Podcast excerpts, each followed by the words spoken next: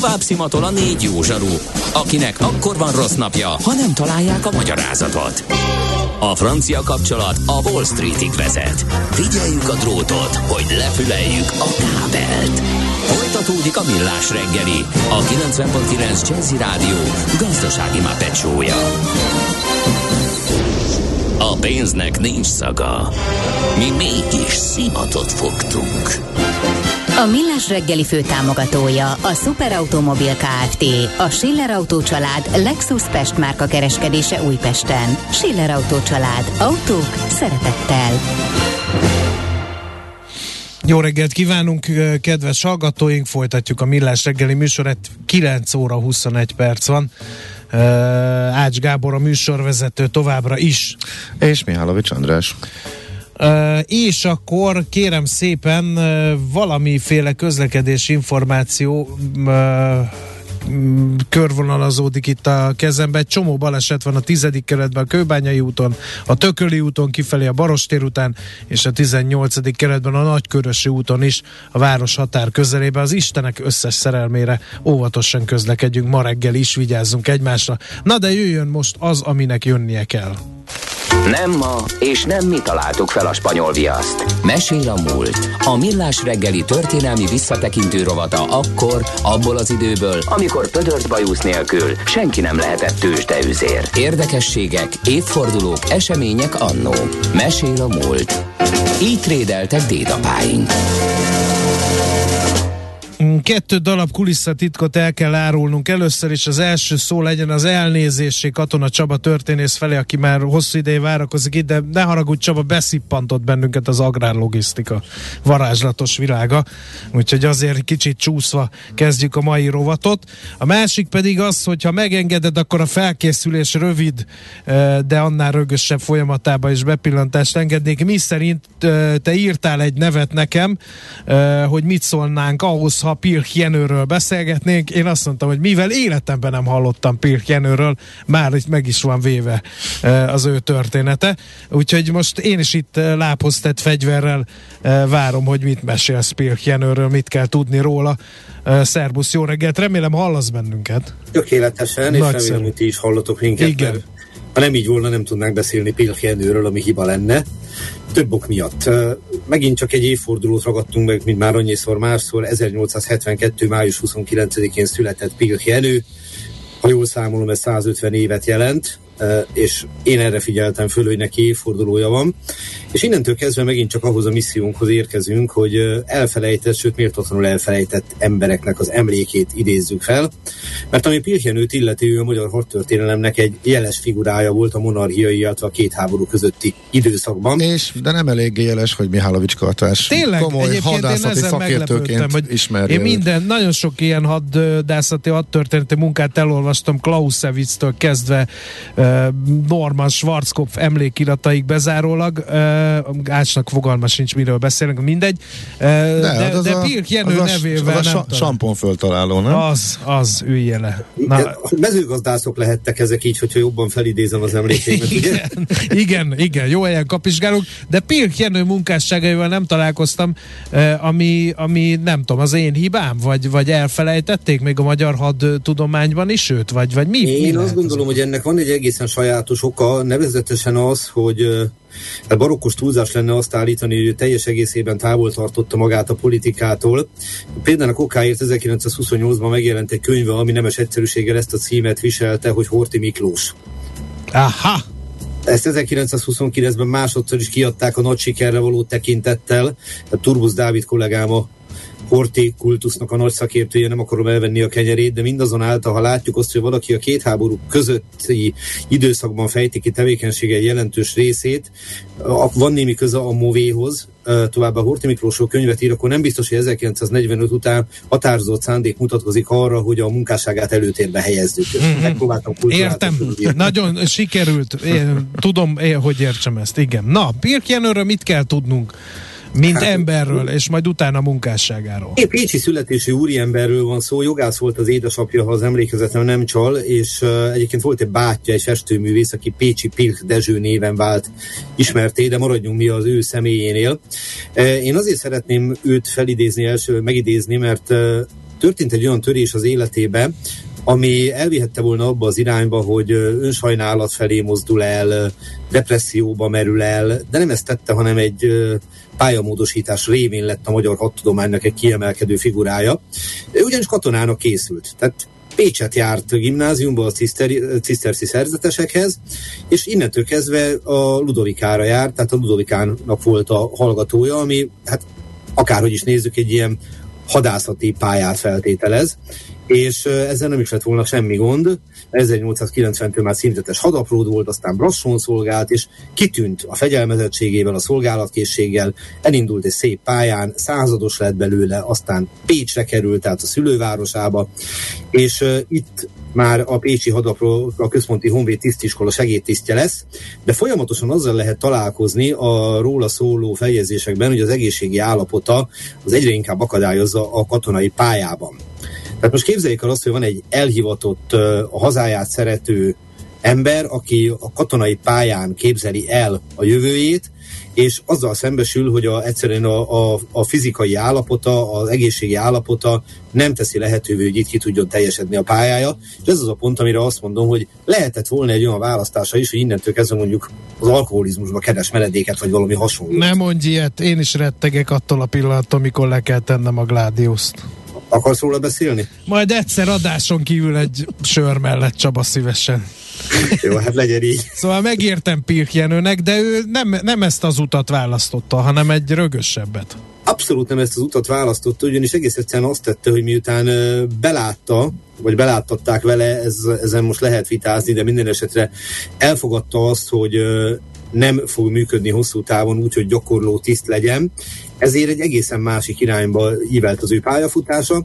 Ludovika Akadémiához hű maradt, és tulajdonképpen ilyen értelemben maradt a katonaság berkein belül, a földrajztanár és könyvtáros lett. És természetesen, mint hogy azért a mundért megtartotta, nem volt annak akadálya, hogy lépegessen előre a katonai ranglétrán, tehát 1921-ben már ezredes lett belőle, sőt a hadi levéltár negyedik csoportjának vezetője és könyvtárának az igazgatója volt, amikor nyugdíjba ment, nyilván már nem léphetett előre a katonai pályán, de hát azt gondolom, hogy mégiscsak egy ezredesi rang az tiszteletet érdemel. És mi az, ami fontos ebben, amit ő csinált? Hát azzal, hogy a tudománynak a térfelére kényszerült a gyakorlati katonaság helyett. Hát kérem szépen a magyar katonai történetírás, a magyar hadtörténetírás egyik kiemelkedő figurája lett belőle, és hogy mennyire az lett, azt mutatja, hogy 1918-ban tehát kevéssel a pályamódosítása után már megválasztották őt az akadémia levelező tagjává. Idézném, hogy hogyan szólította meg az akadémiát, mert ez mutatja az ő hozzáállását a dolgokhoz. Tisztelt Akadémia, a katonai tudományokat magyar nyelven ápoló író kicsin csoportjában a folyóévben engem ért az a ritka, és reám nézve igen nagy kitüntetés, hogy a Magyar Tudományos Akadémia belső tagjainak sorába megválasztott. Amidőn ezt hálásan megköszönöm, ígérem, hogy irodalmi munkálkodásommal a magyar katonai tudományokat továbbra is művelni, és az akadémia által reám bízott teendőket teljesíteni fogom. Tehát lehet ebben érezni egyfajta katonás fegyelmezettséget. Hát de, de tény, ami tény, hogy ő nagyon-nagyon komolyan gondolta azt, hogy ha már abban a formában, hogy eltervezte, nem szolgálhatja a hadászatot, akkor hadtörténetíróként viszont szolgálni fogja. És szolgálta is méghozzá kiemelkedő mértékben. A, amikor meghalt 1937. szeptember 12-én, de 65 éves volt, tehát tulajdonképpen a betegsége szerencsére egy viszonylag hosszú életet adott meg neki adott korszakban, adott korban mindenképp, akkor már egy elég komoly had, hadászati, hadtudományi munkásság van mögötte. Markó Árpád, aki neki kiváló kollégája volt és tisztelője, ő írt róla egyebek mellett egy nekrológot a budapesti szemlébe, és ő ott már visszatekintőleg megfigyelte azt, hogy hogyan lehet korszakolni Pilch munkálkodását. Ezt tudni kell, hogy Pilchnek a kedvenc időszaka, amivel nagyon-nagyon szeretett foglalkozni, az a napóleoni háborúk időszaka volt. Mm, az még érdekel is. Ugye? egészen komoly munkákat tett lett az asztalra e, e, ezen a fronton, tehát tanulmányokat, például a okáért a magyar csapatok az 1812. évi hadjáratban tehát viszont az nem azt jelenti, hogy nem nézett előre. Az első világháború idején már első világháborús írásai is megjelentek, tehát körülbelül egy ilyen bő száz évet fogott le az ő érdeklődése. Képzeld el, Csaba, nekem Na. a nagyapámnak, sőt, valahol apámnak megvan, most a borítóját nézem, Pirk Jenőtől a világháború története. Az első Na, világháború. Hú, hát az egy ilyen nagy klasszikus tele fényképekkel, az egy ilyen nagyon nagy lélegzetvételű munka az első világháborúról. Hát csak olvasgatni Akkor mégis kellett, olvastam Pirk. Nem, olvastam Pirkjenőt, rájöttem, bocsánat. Csak nem tudtál róla. Csak nem tudtam. Ah. Eljött a megvilágosodás pillanata. Ja, élő adásba. Hála neked, nagyon köszönöm, tényleg. Vannak olyan helyzetek, amikor az ember utólag mutatkozik be. Hát ez most ilyen. Igen. Csaba, üssed még, van még muníció? Mert nekem nagyon tetszik. Muníció az mindig akad. Jó, Mindazon által azt gondolom, hogy most mégiscsak Pirkjenőre fogunk fókuszálni. Hát, ha megmarad belőle valami. Szóval a dolog lényege, hogy Markó Árpád azt mondta, hogy három korszaka volt igazság szerint az ő történetidői munkásságának. Az első az mindjárt az volt, hogy kisebb, nagyobb tanulmányokat írt a régi magyar hadi eseményekről, ez alatt tényleg a napolóni korszakot értette, tehát kifejezetten a 18. század végét, 19. század elejét, és alapkutatásokat végzett mind Bécsben, Budapesten. Ez volt az első időszaka. A második az már egy egészen egészen más irányba fókuszált, mert itt már a modern hadtörténetírással kezdett foglalkozni, tehát nem véletlenül jön be az első világháború, mint tematika, de hát ez meg teljesen érthető, mert ha valakit érdekel a hadtörténet, és közben kitör a nagy háború, akkor nyilván az érdeklődése elindul ebbe az irányba is, főleg úgy, hogy ő maga a fronton nem szolgálhat. És végül az élete alkonyán, miután nyugdíjba vonult, és ráadásul megválasztották az akadémia rendes tagjának is, ami nagyon nem mindegy, akkor úgymond nagyobb munkákat is letett az asztalra, túl eme világháború történetén, mert nézzük meg azt, hogy a világháború története 28-ban jelent meg, most a Horti könyvet hagyjuk, de megírta a hadifogoly magyarok történetét, a magyar katona vitézségének ezer éve című munkát, két kötetbe, és szerintem ami roppant érdekes lehet, amit reprintbe kiadtak egyébként a, valamikor a 20. század végén, a hírszerzés kémkedés történetét is ez tulajdonképpen már az utolsó munkája volt. Tehát azt lehet mondani, hogy olyan életmű van mögötte, hogy az élete utolsó szakaszában ilyen könyvekben mutatkozott meg az általa felhalmozott tudás, az nagyon sok minden, amit ő össze tudott szedni. Ami pedig a hozzáállását illeti a témájához, az az volt, hogy úgy gondolta, hogy a hadtörténetnek az ismerete az hozzájárulhat ahhoz, hogy úgymond hazafias szellemben neveljék a gyerekeket. Tehát, hogy a, a hazaszeretet, a nemzetem iránti szeretet az maximálisan meg tud mutatkozni abban, ha ismerjük az elődeinknek azt a cselekedetét, azt a vitészségét, amivel szolgálni tudták fegyverrel a hazát. Ezek vegyük el, picit most vonatkoztassunk el a 21. század értékrendjétől, és helyezzük vissza magunkat a monarchia idejére, meg helyezzük vissza magunkat minden további nélkül a két háború közötti időszakra, hogy abban a szellemiségben, abban a közegben ugye máshogy hatottak ezek a szavak, más üzenete volt ennek. És Pilhenő ezt tudta remekül megragadni, és tudott egyszerre hivatalnokként szolgálni, és tudott egyszerre termékeny íróként szolgálni, hozzátéve, hogy népszerűsítő munkáknak is, uh, népszerűsítő munkák is fűződnek a nevéhez. Tehát nem volt meg benne az az arisztokratikus gők, hogy én csak a legnagyobb tudományt művelem, és ezen kívül pedig semmi mást az ég egy a világom, hanem meglátta azt, ami ma már egyébként elvárás egy történész esetében, hogy úgymond meg tudja szólítani az átlagembert egy rövid, ám de velős információval. De más kérdés, hogy a halála megakadályozta a további munkákba, tehát ha jól tudom, volt neki olyan munkája is, ami tulajdonképpen kézirabban maradt, a halála előtt éppen Bécsbe indult volna kutatni, de erre ugye nem volt lehetősége. Hozzá kell tennem, hogy a munkájában lehet, hogy az is segíthette, vagy legalábbis hozzájárult ahhoz, hogy termékeny író volt, hogy legjobb tudomásom szerint nem volt családja tehát meglehetősen magányos életet élt, e, és annál inkább tudom azt mondani, hogy választhatta volna akár azt az utat is, hogy egész egyszerűen önsajnálatba temetkezik. Nem tette, hanem egy folyamatos munkát végzett, és azt gondolom, hogy ennek egy nagyon komoly jutalma volt, hogy az akadémiának a rendes tagja lett, tehát az már tényleg az élete vége felé, de hogy mondjak még egy finom dolgot, ami nekem személy szerint nagyon jól esik, túl azon, hogy szerkesztőként részt vett a máig létező hat történeti közleményekben, tehát 14-től 23-ig dolgozott itt. Ott a Magyar Történelmi Társulat, amit 1867-ben alapítottak, a monarchia létrejöttének évébe, az egyik legrégebbi magyar civil szervezet, aminek én most igazgató választmányi tagja vagyok, de ennek csak azért van jelentősége, meg 1916-tól meg Pilkenő volt az igazgató választmányi tagja. Na tessék! a kolléga elő. Mindent értünk. Na, szuper. Aha. És hát a, a módszertanáról egy nagyon fontos dolgot, például ő rájött arra, hogy amikor a hadtörténetet műveljük, akkor érdemes megnézni a katonaságnak a belső iratait, tehát a fegyelmi iratokat, meg hasonlókat, mondván, hogy ennek révén ismerhetjük meg a hadsereg belső működését. Tehát nem azt, amikor a csapatok jönnek, mennek, hanem azt, hogy belülről milyen ez. Ez ma már evidenciának hat, de a korábbi időszakban, ami nagyon esemény, meg politika, meg hadtörténeti irányultságú volt, azt megfigyelni, hogy tulajdonképpen egy ilyen egyfajta ilyen társadalomtörténeti és mentalitástörténeti vizsgálatot is végezzünk a katonák belső világára nézve, ez például Pilch Jenőnek volt az egyik nagy meglátása, és hát azt kell mondjam, hogy ma már a történetírás ezt alapvetőnek tekinti.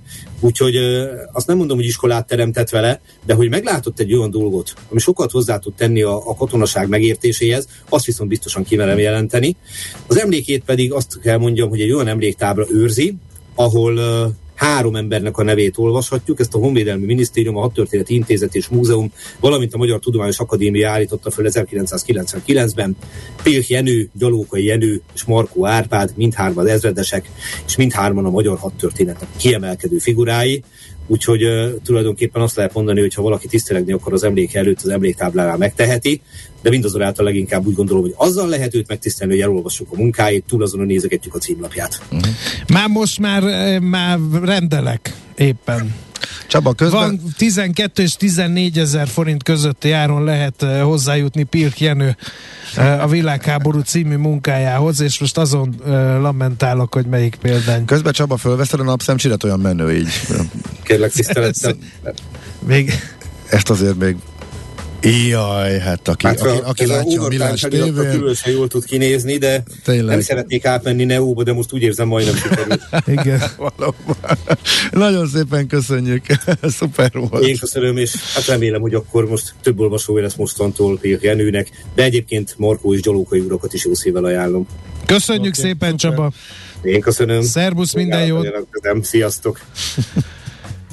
Katona Csaba történésszel idéztük fel a 150 éve született Pir Jenő hat történész életét, munkásságát.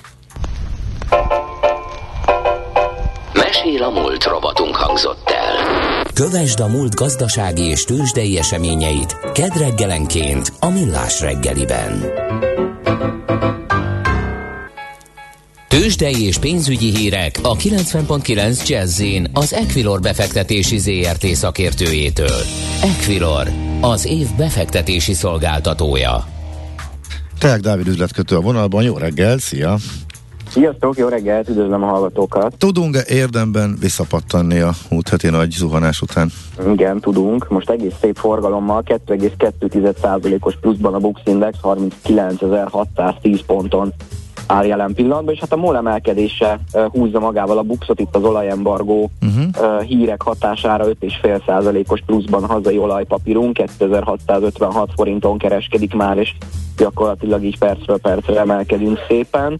És az OTP is kile, újra 9000 forint fölött egészen pontosan 9022 forinton áll, 2,5% pluszba szintén, tehát a két nagy blue chipünk igazából nagyon jól kezdi a napot, és egész szép forgalommal is tudnak emelkedni, ez, ez nagyon jó hír.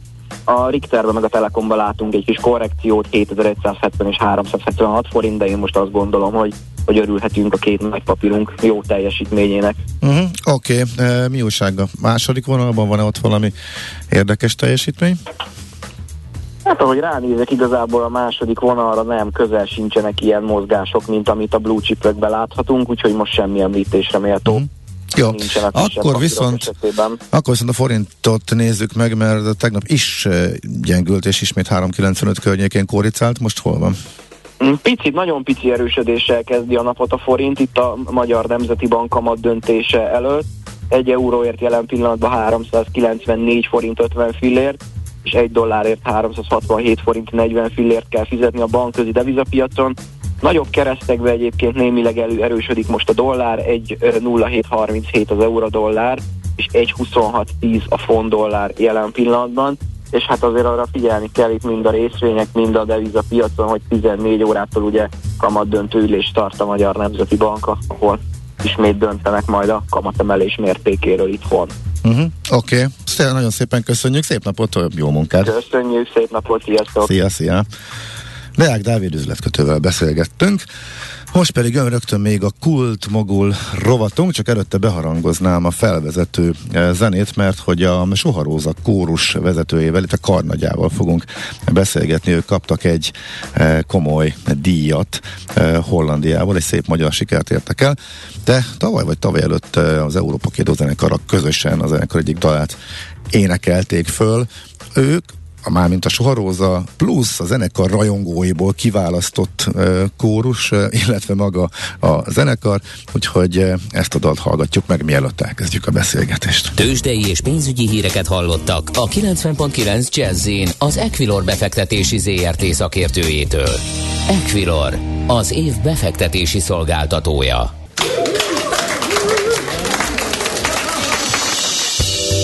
A kultúra, befektetés önmagunkba, a hozam előrevívő gondolatok. Könyv, film, színház, kiállítás, műtárgy, zene. Ha a bankszámlád mellett a lelked és szürke állományod is építeni szeretnéd. Kultmogul. A millás reggeli műfajokon és zsánereken átívelő kulturális hozamgeneráló rovata következik. Mindig nagyon szívesen számolunk be magyar sikerekről, és nem csak a gazdaságban, hanem a kultúrában is, úgyhogy most egy ilyen emelkedett pillanat következik, egy nagyon szép nemzetközi sikert ért el a Soharóza kórus, de én nem mondok többet, mert nem akarom ellopni a sót Halas Dórától, a Soharóza Karnagyától, az előadás zenei vezetőjétől és társrendezőjétől. Jó reggelt kívánunk! Jó reggelt kívánok én is! No, hát... Nincs köze az iménti dalhoz, meg ez az együttműködés, ahogy ezt az Európa kiadóval csináltátok. Ellenben mit kaptatok Hollandiában? Micsoda felvezetés. Ugye? Igyekszünk. Igen. Igen, Hollandia, Rotterdamban az Ó-fesztivál, ez egy, egy nagyon nívós opera fesztivál keretein belül, a Music Now, Now Theatre szervezettől kaptunk egy olyan díjat, hogy hogy hát nem tudom pontosan a számot, de 140 valahány beküldött pályázatból választottak ki hatott, hat zenész színházi műfajú előadást, és akkor az egyik ilyen az a miénk volt, és ezt a díjat vehettük át Rotterdamban. Miről szól ez az ügy? című uh, koncert. Mi az, hogy Catwalk? Mert hogy ezt is igen, olvasom, igen. hogy Catwalk koncert. Igen.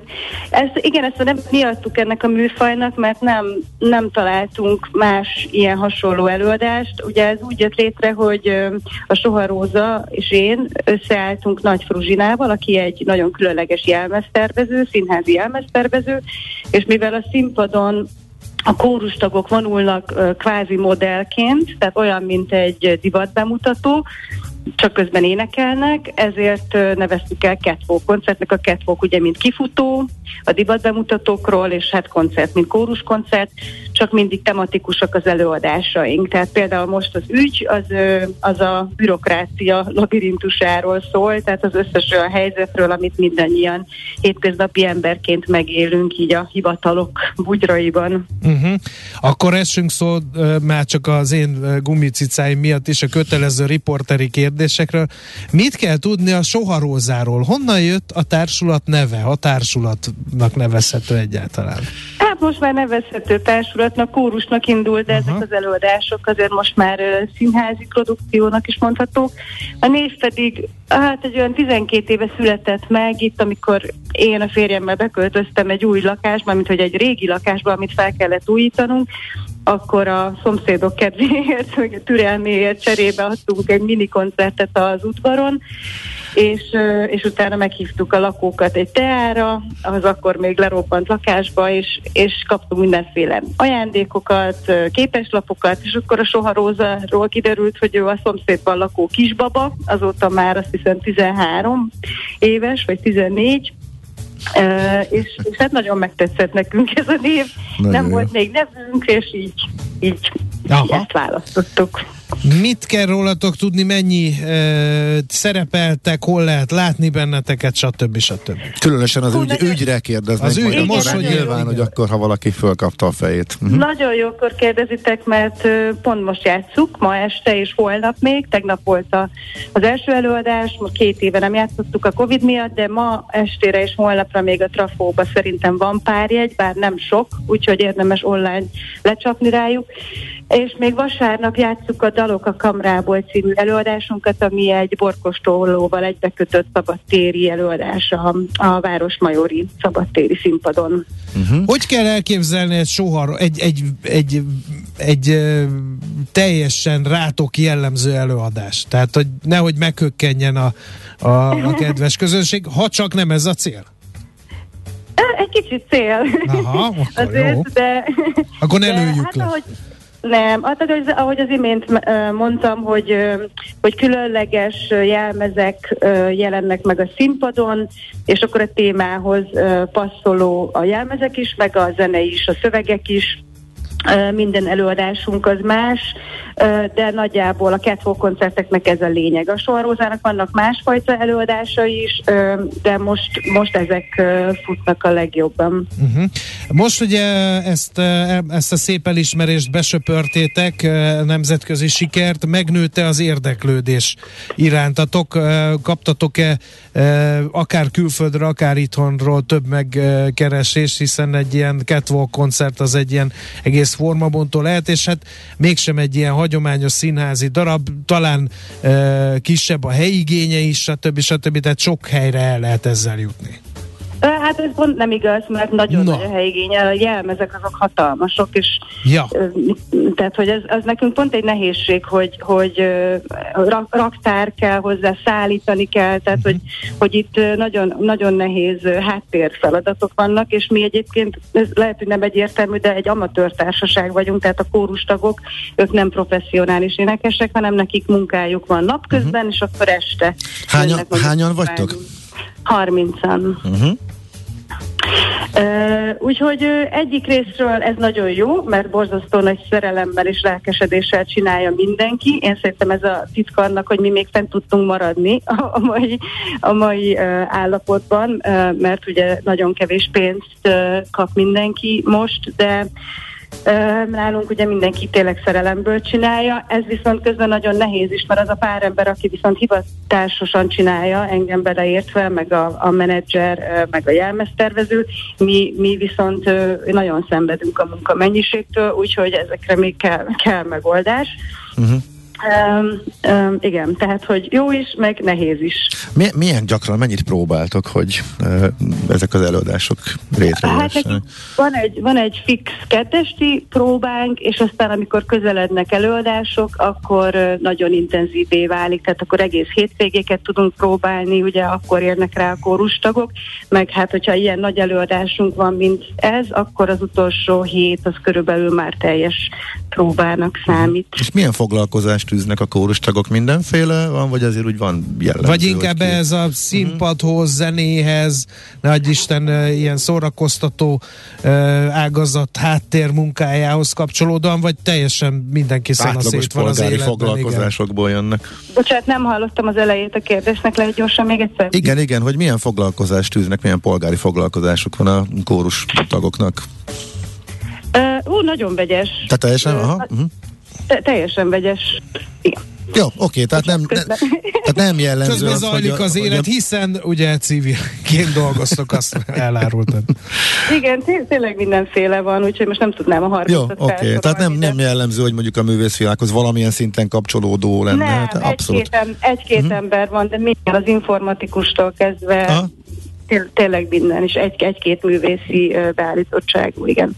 Szuper. Az is van. Okay. Na jó, figyelj, elengedünk, mert az élet zajlik. Attól, hogy nyertetek egy ilyen nemzetközi díjat, még nem szabad, hogy megálljon. Uh, úgyhogy nagyon szépen köszönjük, gratulálunk mindegyik ötöknek, és további jó egészséget, meg hasonlóan nagy sikereket kívánunk. Köszönjük szépen! Minden jót, szia-szia! Nektek is, szervusz! Halas Dórával, a Soharóza Karnagyával az előadás, egy díjnyertes előadás zenei vezetőjével, társrendezőjével beszélgetünk annak kapcsán, hogy ők az O Fesztivál keretében e, nyertek egész szép díjat Rotterdamban Catwalk koncertjükkel. Kultmogul. A millás reggeli műfajokon és zsánereken átívelő kulturális hozamgeneráló rovata hangzott el. Fektes be magadba, kulturálódj! No, hát ennyi félt a mai millás reggeliben, remélem mindenki talált benne e, használhatót és megvetni valót egyáltalán egy, egyaránt, mert hogy ez volt a célunk, úgyhogy e, holnap már nem én leszek, úgyhogy e, nem is én. Uh, úgyhogy majd Ebből kíváncsi vagyok. a alapon kikövetkeztettük, hogy igen, majd helyre billentik a politikai egyensúlyt a műsorban vagy a műsorba. A, hát figyelj. Remélhetőleg. De úgyis megkapta, hogy kommunista néhányszor már, úgyhogy én is megkaptam a magamét. De úgyhogy... ma te is megkaptad, igen, igen. úgyhogy a másik, másik irányba, úgyhogy... Na, elég a szócséplésben, mindenki kapcsolja ki a rádiót, és menjen szépen dolgozni, Nem. termelje a GDP-t. De dehogy is, közben hallgassa Ja, közben, hát, hát ne, igaz, ú, szakmai a... szempontokat rúgta morcán ezzel. A... Na mindegy, elnézést kérek, tehát mindenki hallgassa a rádiót, de kettőzött figyelemmel termelje a GDP-t. Így, így helyes. Különben a haza nem derül fényre, a büdös életbe se. Hajrá Magyarország, hajrá magyarok, sziasztok! Már a véget ért ugyan a műszak, a szolgálat azonban mindig tart, mert minden lében négy kanál. Holnap reggel újra megtöltjük a kávés bögréket, beleharapunk a fánkba és kinyitjuk az aktákat. Addig is, keressetek minket az arcaktákban, a közösségi oldalunkon. A mai adás podcastjét pedig holnapunkon. Millás reggeli, a 90.9 Jazzy Rádió gazdasági mapetsója. Ha csak egy műsorra van időd idén, tégy róla, hogy ez legyen az. Csak egy dolog lenne még. A Millás reggeli fő támogatója a Superautomobil KFT, a Schiller Auto család Lexus Pest márka kereskedése Újpesten. Schiller Auto család. Autók szeretettel.